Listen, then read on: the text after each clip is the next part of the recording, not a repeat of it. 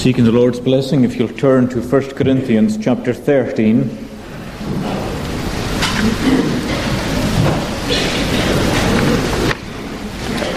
And verse 4.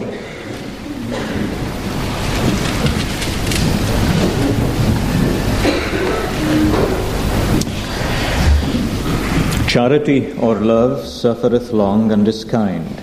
Charity envieth not, charity vaunteth not itself, is not puffed up, doth not behave itself unseemly, seeketh not her own, is not easily provoked, thinketh no evil, rejoiceth not in iniquity, but rejoiceth in the truth, beareth all things, believeth all things, hopeth all things, endureth all things. Especially the first statement of verse 5. Charity doth not behave itself unseemly or does not behave itself inappropriately. And I want to look at this verse with you in connection with the passage that we just read. So perhaps you could turn back to 1 Corinthians chapter 11. And I'll make the relationship between the verse and this chapter, I hope, quite plain as we go on. But perhaps we could look especially at verse 28 of chapter 11. 1 Corinthians chapter 11 and verse 28. But let a man examine himself, and so let him eat of that bread and drink of that cup. Now I'm conscious that I've looked with you at this particular text before, but still I think it's necessary and good for us to look at it again for two reasons. First of all, because it is very relevant in connection with 1 Corinthians chapter 13, that great passage on love. I hope you remember that I've noticed a couple of times with you that 1 Corinthians 13 is written really in connection with everything that was wrong in the Corinthian church. There were so many divisions and so many problems, and the apostle is rooting many of them in a lack of love. And for one thing, he says, love doesn't behave itself inappropriately or it is not unseemly. And that refers, amongst other things, to their conduct at the Lord's Supper. It was inappropriate and it was unseemly. And the reason for that lay really in their lack of love for each other. It was not what it ought to be. So that's one reason. In other words, we're looking at 1 Corinthians 13 anyway, and it's relevant to this. The second reason that I want to look at it again is simply that the Lord's Supper is due to be administered again in the congregation. And I think it's always good for us to be refreshed as to what the sacrament actually means and how we should come to it and what it means to examine ourselves. And especially if we have maybe mistaken views of the sacrament or mistaken views as to what it means to examine ourselves. Or maybe we don't really understand what it means to come worthily to the table or to come unworthily to the table. So it doesn't do any harm to look at it again for that reason, too. Now, as I've said, a lot of these problems in the Corinthian church lay in their lack of love. And Paul is telling them to grow in love and to practice love. And it's so important to do that because, as he tells us in 1 Corinthians 13, without true Christian love in our lives, then we are worth nothing. And one area where this lack of love came out very clearly was just here in the way that they observed the Lord's Supper. And when they came to observe the Lord's Supper together, the divisions among them were very obvious. Verse 18 for first of all, when you come together in the church, I hear that there be divisions among you, and I partly believe it. In fact, he said, these divisions and their misconduct was so great that their supper was hardly worth calling the Lord's Supper at all. And I think that's what it means in verse 20 when he says this When you come together, therefore, into one place, this is not to eat the Lord's Supper. In other words, I can hardly call it the Lord's Supper because, in verse 21, in eating, everyone takes before another his own supper, and one is hungry and another is drunken. What, he says, do you not have houses to eat and drink in, or are you despising the church of God? And so, after rebuking them like that, he then explains to them clearly what the Lord's Supper actually means and what it's all about. And he tells them that it's something that the Lord himself gave him. It's something that Christ told Paul personally, and something that he gave Paul to give the church. And that's what it means in verse 23 when it says this For I have received of the Lord that which also I delivered unto you. Now, when Paul speaks as emphatically as that, what he means is this he says, I didn't even get it from the other apostles who were apostles before me. It wasn't something I learned from Peter or for, from James or for John, and they were all believers long before me. He says, The Lord personally taught me this. And He taught it to me very plainly, so that I would teach it to you. And here, he says, I have to tell you again, because the supper has degenerated in your midst. And so, in God's providence, we have a clear explanation here of what the Lord's Supper means and of what it means to come properly to the Lord's table. And in connection with that, he gives us the words of our text in verse 28 but let a man examine himself, and so let him eat of that bread and drink of that cup. So he's asking us all to examine ourselves with respect to the way in which we are coming to the table of the Lord. Now, the word examine just means simply to test. We're to test ourselves. And we're to test ourselves to see whether we come in the way that we should come to the Lord's Supper. Now, if you're sitting any test or any examination, it's very important to know what the pass mark actually is. In other words, if you're going to examine yourself with respect to coming to the table, you've got to know what you're looking for. If you don't, you'll never know whether you pass or fail. And if you're looking for the wrong things, well, that's not going to help. It's important that you look at yourself and that you ask yourself the right questions. How should I examine myself and what should I be looking for? And he tells us very clearly what we should be looking for in verse 29. He that eateth and drinketh unworthily eateth and drinketh judgment or chastisement to himself, not discerning the Lord's body. In other words, that's what's wrong. If people are not discerning the Lord's body in the sacrament, then they're not coming to it properly. We must discern the Lord's body, or we must recognize the Lord's body. And what that means is this we must recognize that the bread and the wine are speaking to us of the body of the Lord Jesus Christ. Take first of all verse 23. For I have received of the Lord that which also I delivered unto you, that the Lord Jesus, the same night in which he was betrayed, took bread. And when he had given thanks, he broke it and said, Take, eat, this is my body. Now he took the bread, and this took place during the Passover meal. At one particular point, he took the bread. And from that moment, he distinguished what was going to happen from what had happened before. He broke the bread, broke it visibly, I'll come to that in a moment, and he blessed it. He gave God thanks for this bread. He blessed it, he broke it, and he said, Take it, eat it.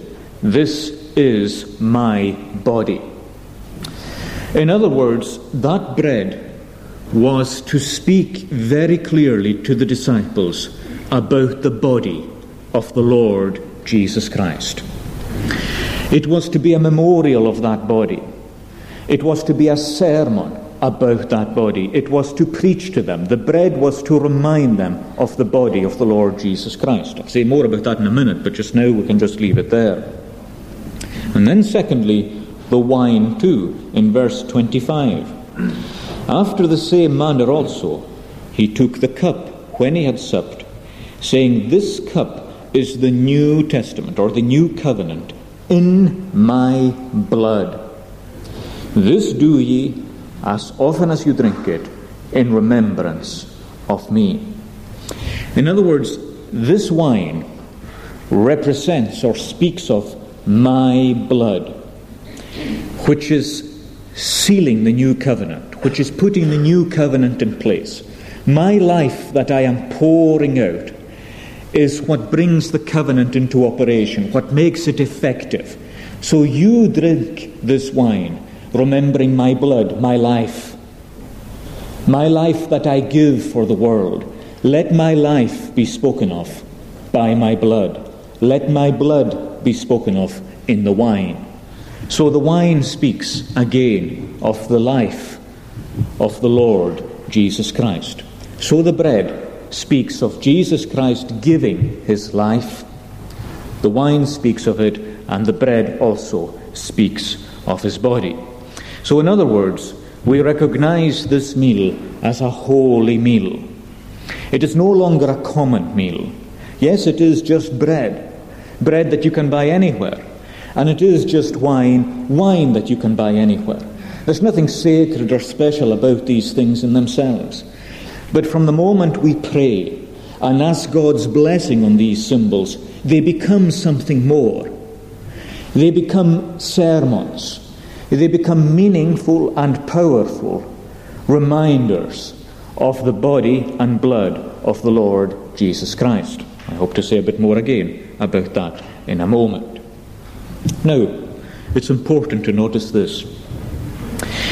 It's not just that they speak to us of his body, but they also speak to us of what his body actually means. Let me put it this way. I mean, you could easily ask a question very well. I understand what it means that the bread tells me about his body.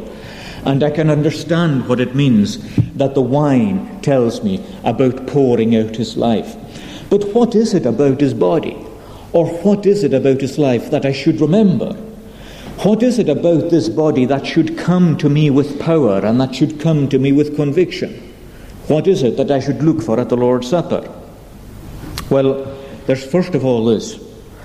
You have to recognize that it's not just a body, and it's not just anybody, but it is a particular somebody. It is a distinctive body. First of all, it is a suffering body. And every time you eat that bread, you're to remember a suffering body. That's important. It's of the essence of the Lord's Supper that it's a suffering body in verse 24.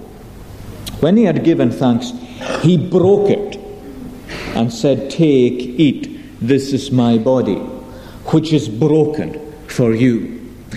Now, it was actually quite a common thing. It was the done thing when a person would break bread when a person gave thanks to God, he would break bread. That was a done thing. But the point here is that Christ invests this action of breaking with a new meaning and a profound meaning. He broke the bread and he says, Take this as my body broken for you. In other words, from this moment onwards, in the sacrament of the Lord's Supper, the breaking of the body was to speak, the breaking of the bread was to speak of the breaking of his own body. His body was a broken body.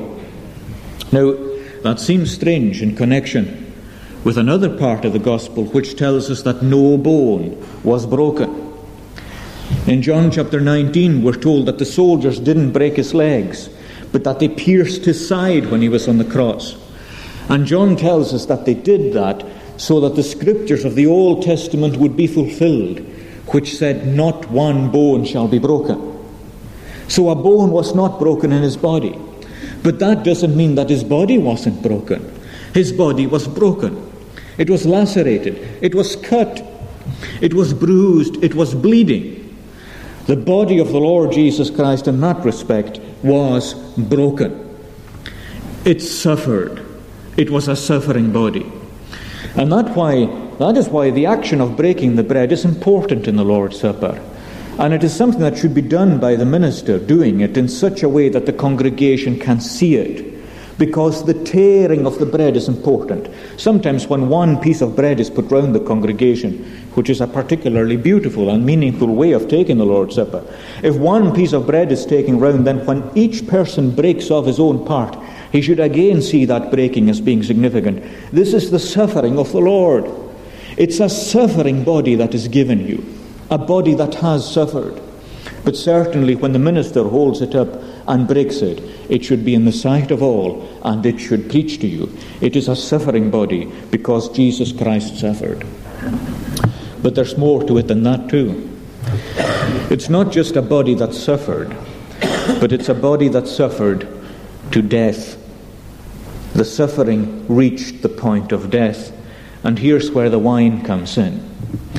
Because to shed your blood, or for the wine to be poured out, means that the Lord Jesus Christ poured out his soul unto death. As Isaiah prophesied 800 years before the Lord's own birth, he prophesied that the Messiah would pour out his soul unto death. He would pour out his life. And that's what the Lord did upon the cross. He poured out his life. He gave his life. He gave it. He died. The Lord Jesus Christ, the living one, the one who said, I am the resurrection and the life, he died. He bowed his head and he yielded the ghost. He died.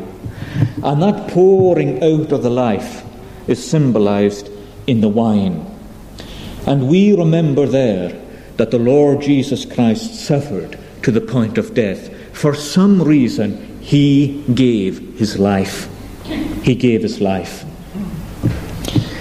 And then again, there's this it's not just that he suffered, and it's not just that he suffered to death, but also this that he suffered to death as a sacrifice. He died a sacrificial death.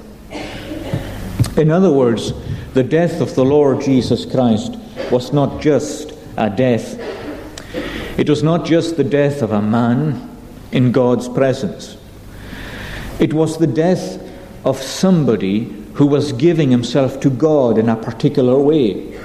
It was the death of somebody who was actually being set apart there to God as a sacrifice. He had a relation with God to fulfill in Calvary. The Lord Jesus Christ was put apart onto the cross, not just by the hands of wicked men, but he put himself apart on the cross.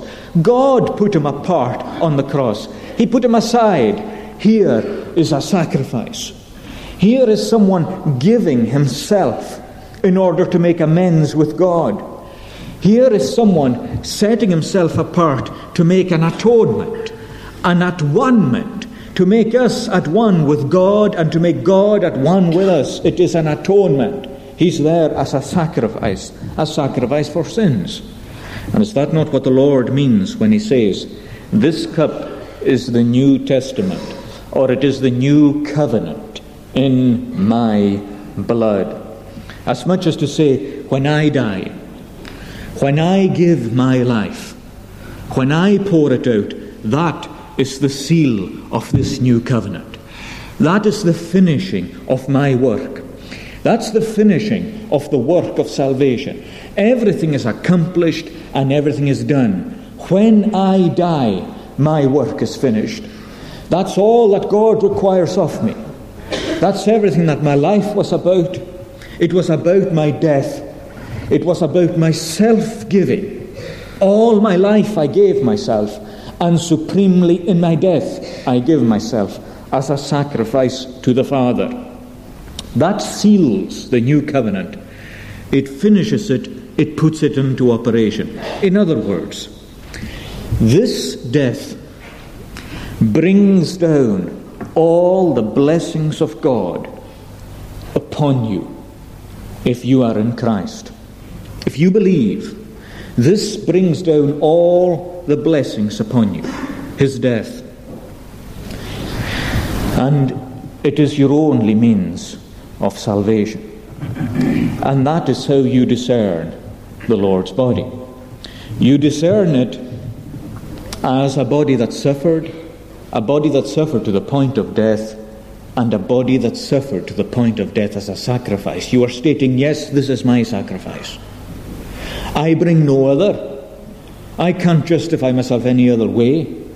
I don't bring any other covering, any other sacrifice. This alone, this body is my sacrifice.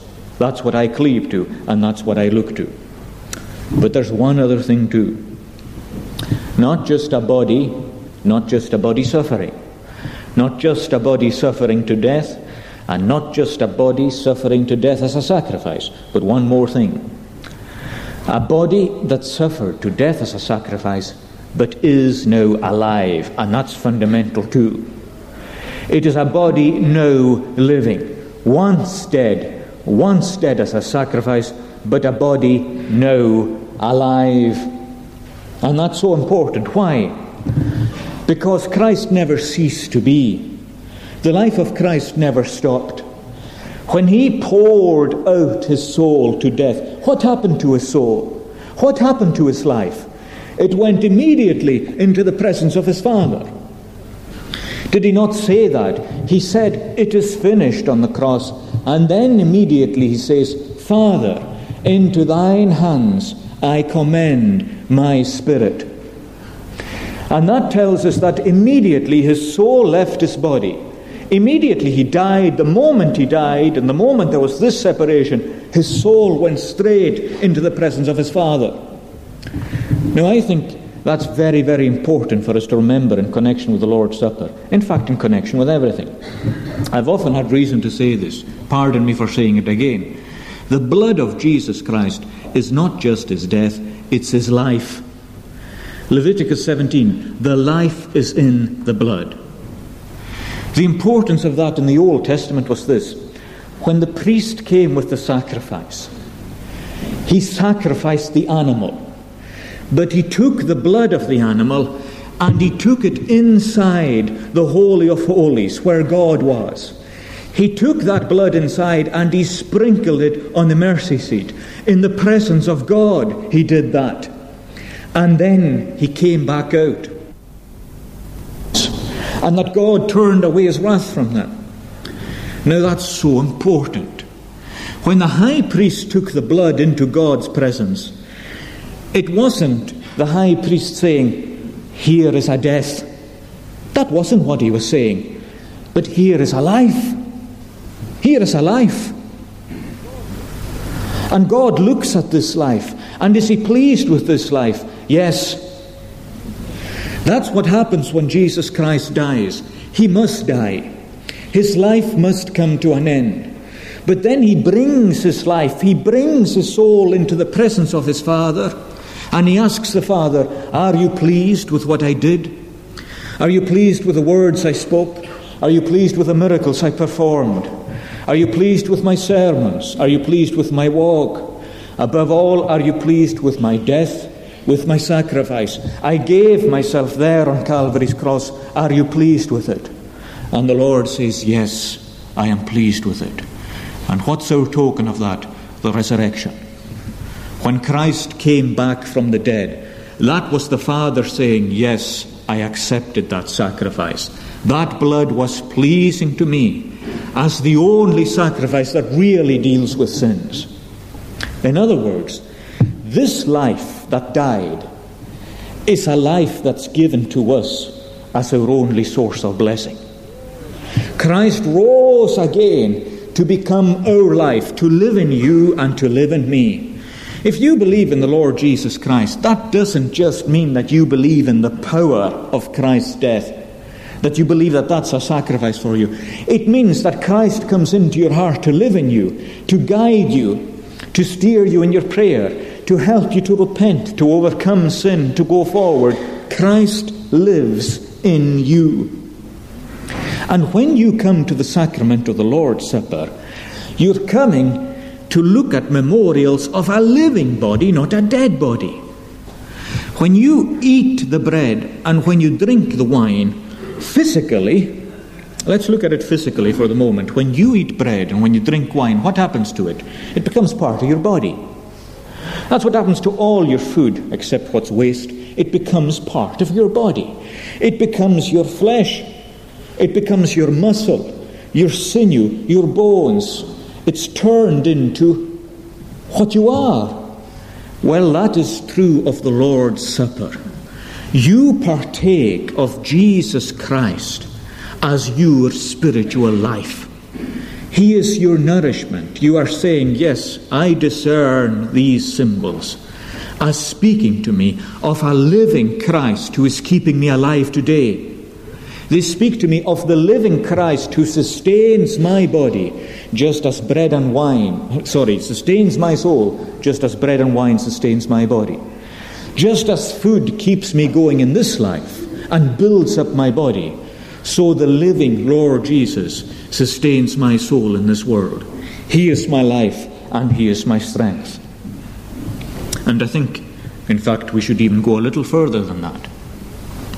It's not just that the sacrament is a sign that Christ is your life.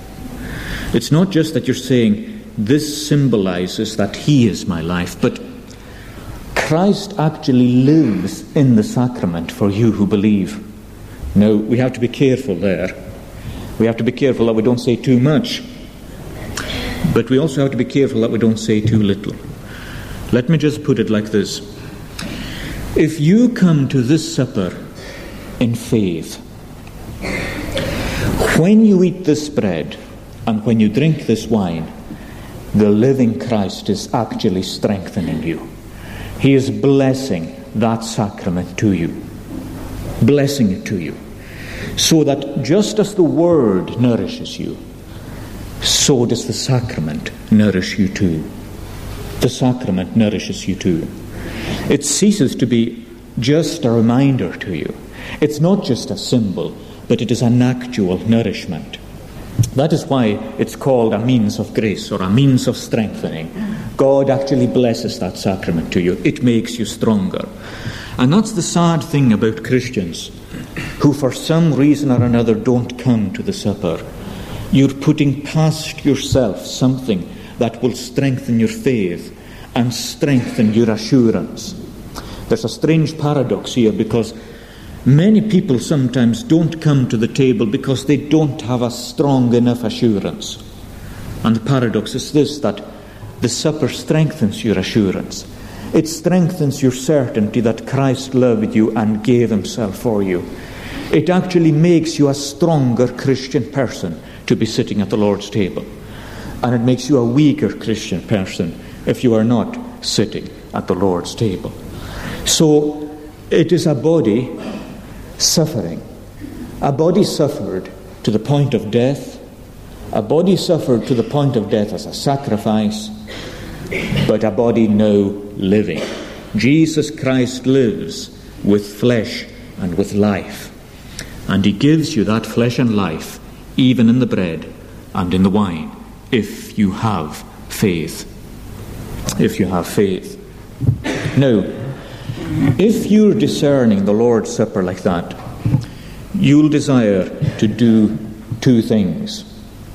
First of all, you'll desire to remember him by partaking of it. Verse 24 When he had, take, when he had given thanks, he broke it and said, Take, it.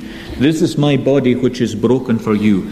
This do in remembrance of me.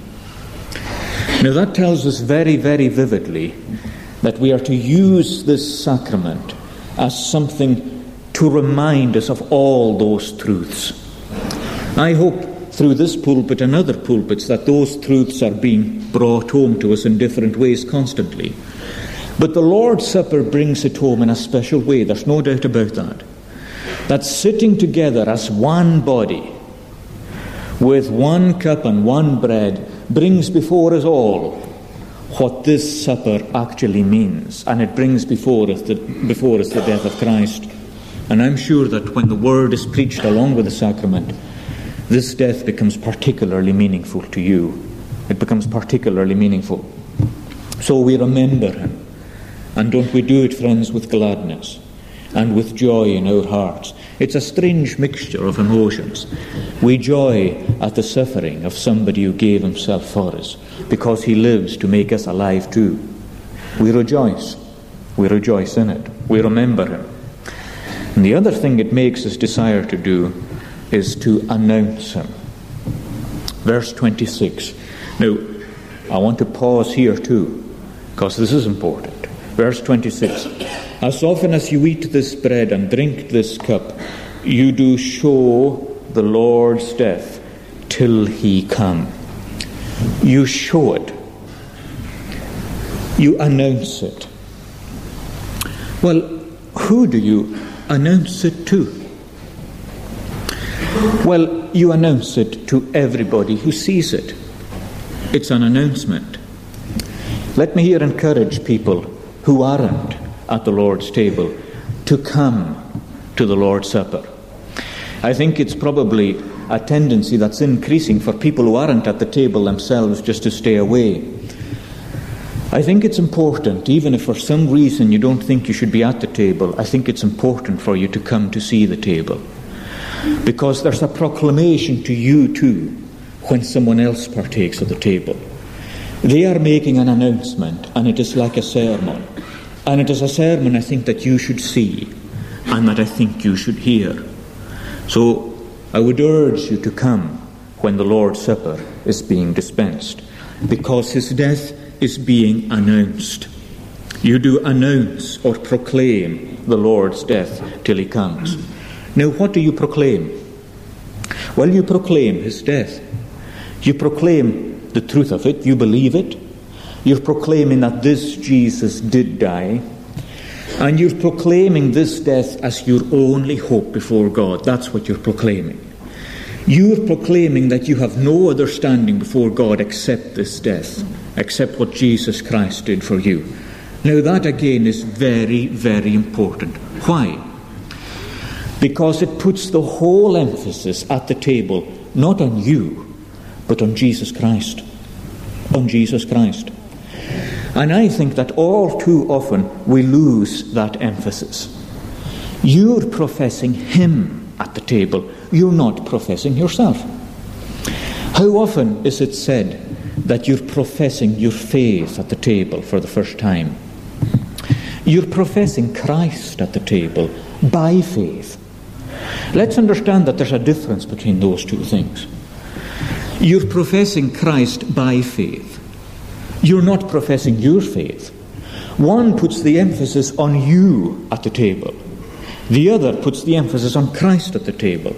And it's not yourself you're announcing. You're not announcing your faith. You are announcing Christ's death for you by faith. That's what you're announcing. You're not at the table saying, Look at me. The announcement that you're making at the table is, Look at him. He is my hope. He is my life. In his death and in his life, he is everything. It is about an announcement of the Lord Jesus Christ. That's what it's an announcement of. And I hope and pray that everyone at the table will be led not to who's at the table, but will be led to the Lord Jesus Christ. That's what the supper is. What He is, and all you who will be looking at the table and looking at the bread, we are all announcing Jesus Christ as a Saviour who is well worth believing in and well worth committing yourself to Him. And it is a kind of sermon. And how we would desire that every single one of you would yet come to that place where you would show Him, where you would desire to proclaim Him as the source of your life and the source of your hope. That's what it's about. You remember Him and you announce Him, you proclaim Him, to anyone who desires to see that He is your Lord and that He is your hope. Well, then, what does it mean to come unworthily? Well, it means to come with a lack of recognition of all these things. It means that you're not coming in that kind of way. It means that you're lacking respect, that you're lacking reverence, that you're lacking appreciation of what the Lord's Supper is all about. For example, verse 21. In eating, he says, Every one of you takes before another his own supper. One is hungry and another is drunken. Verse 33 Wherefore, my brethren, when you come together to eat, wait for each other. Wait for each other. Verse 34 If any man hungers, let him eat at home, that you come not together to condemnation. and the rest will I set in order when I come. Now, what does that indicate? Well, it indicates this that, well, it's hard to believe really the disorder that had come into the church in Corinth, but it came because of the divisions. It would appear to be the case, this is the way Thomas Boston takes it, and I think he's right, that people were eating in their parties. They were coming together as groups and they were eating apart and devouring the whole food before others had even arrived. Now, I think to set that in order, I have to say this that in the early church, the Lord's Supper was kept in the midst of a, an actual feast that believers actually ate together, probably after a service of worship or probably after the proclamation of the word. They would eat food together. And it was during that food that they would pause and that bread and wine would be set apart. And there, the bread and the wine would be taken. But what had happened was because of the disorder and chaos, the bread would be eaten. There would be no bread left, sometimes no wine left, simply because of the various kinds of disorder that had crept into the church. And Paul says, What is this? I can hardly call it the Lord's table at all, he says. Some of you are drunken and some of you are eating their own supper before others arrive. You're not even waiting for each other. What, he says, do you not have houses to eat and drink in? Are you coming to gorge yourselves to the table of the Lord rather than coming to remember his death? He says you're coming together to condemnation. You're coming together unworthily. And instead of that, you should stop and examine yourself as to your own standing and then eat of that bread and drink of that cup. And here, as I've done before, I want to notice this word in verse 29 with you. He that eateth and drinketh unworthily eateth and drinketh damnation to himself, not discerning the Lord's body. Now, I don't hope, I hope I don't really need to emphasize just how misleading that word has been for year after year, that that word has been translated damnation.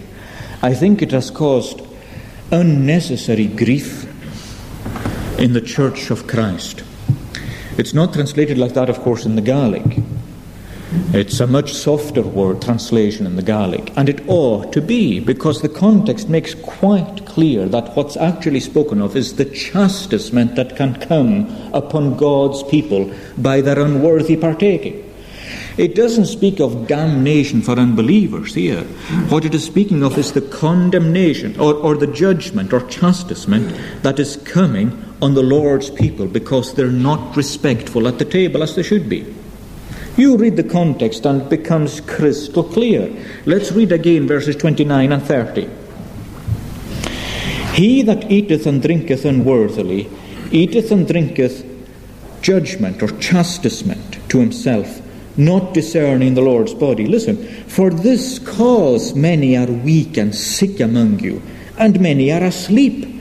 For if we would judge ourselves like I'm telling you, we would not be judged by God. But, now listen, when we are judged by God, we are chastened by the Lord that we should not be condemned with the world. Now, it's important that we understand that.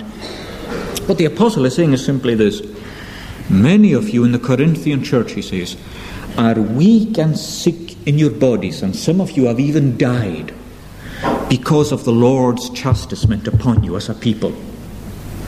And the reason he's chastising you is because you're not carefully observing the Lord's Supper. But, Paul says, you should be thankful that he's chastising you like this, because it's better to be chastised than to be condemned along with the world. That's what he means. And that's why he's urging them to examine themselves and to put themselves right, to deliver themselves from the Lord's chastisement, in other words. Now, you know as well as I do what the Lord's chastisement is, and I'll try to bring this to a close. The Lord's chastisement is what comes upon us when he's not happy with us, when we are doing something in a wrong way, when we take a wrong step and we persist in it, the Lord has to come with a chastisement. Sometimes it can be a physical sickness. Many, he says, are weak and sick among you, and many even sleep. Some have died because of the Lord's chastisement. That would have been a chastisement to others. It would also have been a chastisement to themselves if they knew that their death was coming. And in it, the Lord was pointing them towards something that was grievously wrong in their lives. That's what chastisement is doing. And the harder we are to hear it, the more difficult we become, the more obstinate we are, the more He has to chastise. But Paul says He's chastising you so that you won't be condemned with the world. And the cure for that, he says, is that if we would judge ourselves, we would not be judged. If we would only look at ourselves and remember what the supper is, we wouldn't be chastised like that at all, he says. And I suppose that brings me back to where I started. Let a man examine himself, and so let him eat of that bread, and let him drink of that cup. I wonder what things might be making yourself unworthy to come to the table. Is it a refusal to forgive someone, in spite of the fact that they're asking you to? Is it a failure to recognize the wonder of the supper? What it actually speaks to you about? Is it maybe some persistent, ongoing, willful disobedience in your life that's seen and known by others? These things can make us unworthy recipients, and if we are, and if we come in that way, then one way or another the Lord's chastisement will come on us. It's far better to put these things right and then to come to the table of the Lord. By the way, it's not a matter of somebody being unhappy with you. Many people can be unhappy with you for lots of reasons, but if your conscience is clear, then that is what matters with respect to coming to the table. Finally, let me say this. If you are today the Lord's, and it's strange, you know, that some people will actually say they are the Lord's, but they feel that they ought not to go to the table. If you are the Lord's, the Lord's Supper is a blessing that you're putting past yourself. If the sins that you have in your life are what you would call sins of infirmity, just part and parcel of being a sinner, if there's things that you're striving by God's grace to get over, if there are things you feel sorry for and repentant for, you should take your place at the table of the Lord. You should take your place there. If you're not willfully callous and careless, you should take your place there. Because if you don't, it encourages your unbelief. It encourages your unbelief and it greatly weakens your faith. And the devil uses that to mar your witness in thousands of different ways. Let me take away that, I try to take a different way sometimes each time. Let me try and take away that maybe you've never even thought of. Let's suppose you're a Christian man or a Christian woman, but for some reason you've never come to the table because you think yourself not good enough to come to the table. Think of one effect that that might have on the world. They might look at you and say, Well, that person is actually more upright in their walk than that person who comes to the table. And they use the fact that you're not at the table um, to exalt themselves and maybe to do down people that are already at the table.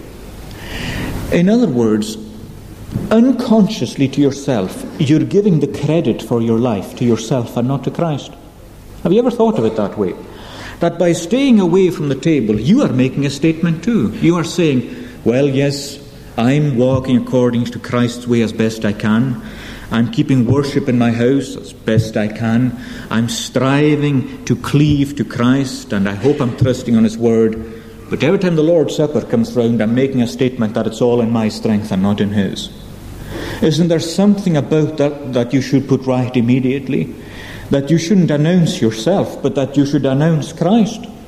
That you should make haste to say, Yes, my life is what it is by the grace of God and by the power of the Lord Jesus Christ. To announce the death of Christ and the power of Christ until he come. You know, we very often think of the Lord's Supper and we approach it as a privilege. We seldom think of it as a duty. I know that it altered my perception of the Lord's Supper the minute I saw it as a commandment. And I've spoken to other people too, and their conception of the Lord's Supper radically altered the minute they saw it as a commandment. In other words, remember my death becomes just as imperative as thou shalt not kill. It becomes just as imperative as love one another. It becomes just as much an imperative of do unto others as you would have them do unto you. It is Christ's commandment. And if Christ commands it, then it is my duty to obey it. It is like that. By all means, view it as a privilege, but make sure too that you view it as a duty. It is for those who look to the Lord Jesus Christ. I hope that's helped you, maybe to view the supper the way that Paul brings it before us in 1 Corinthians chapter 11. And I would hope and pray that if anyone here is in Christ and looking to Him, that they would recognize that their place belongs at the table of the Lord. Let us pray.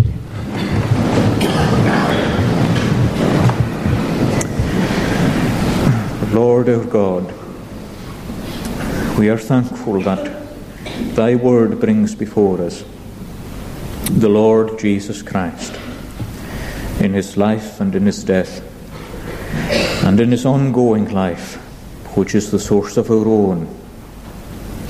And we pray to recognize him in the supper as one who was dead but is now alive.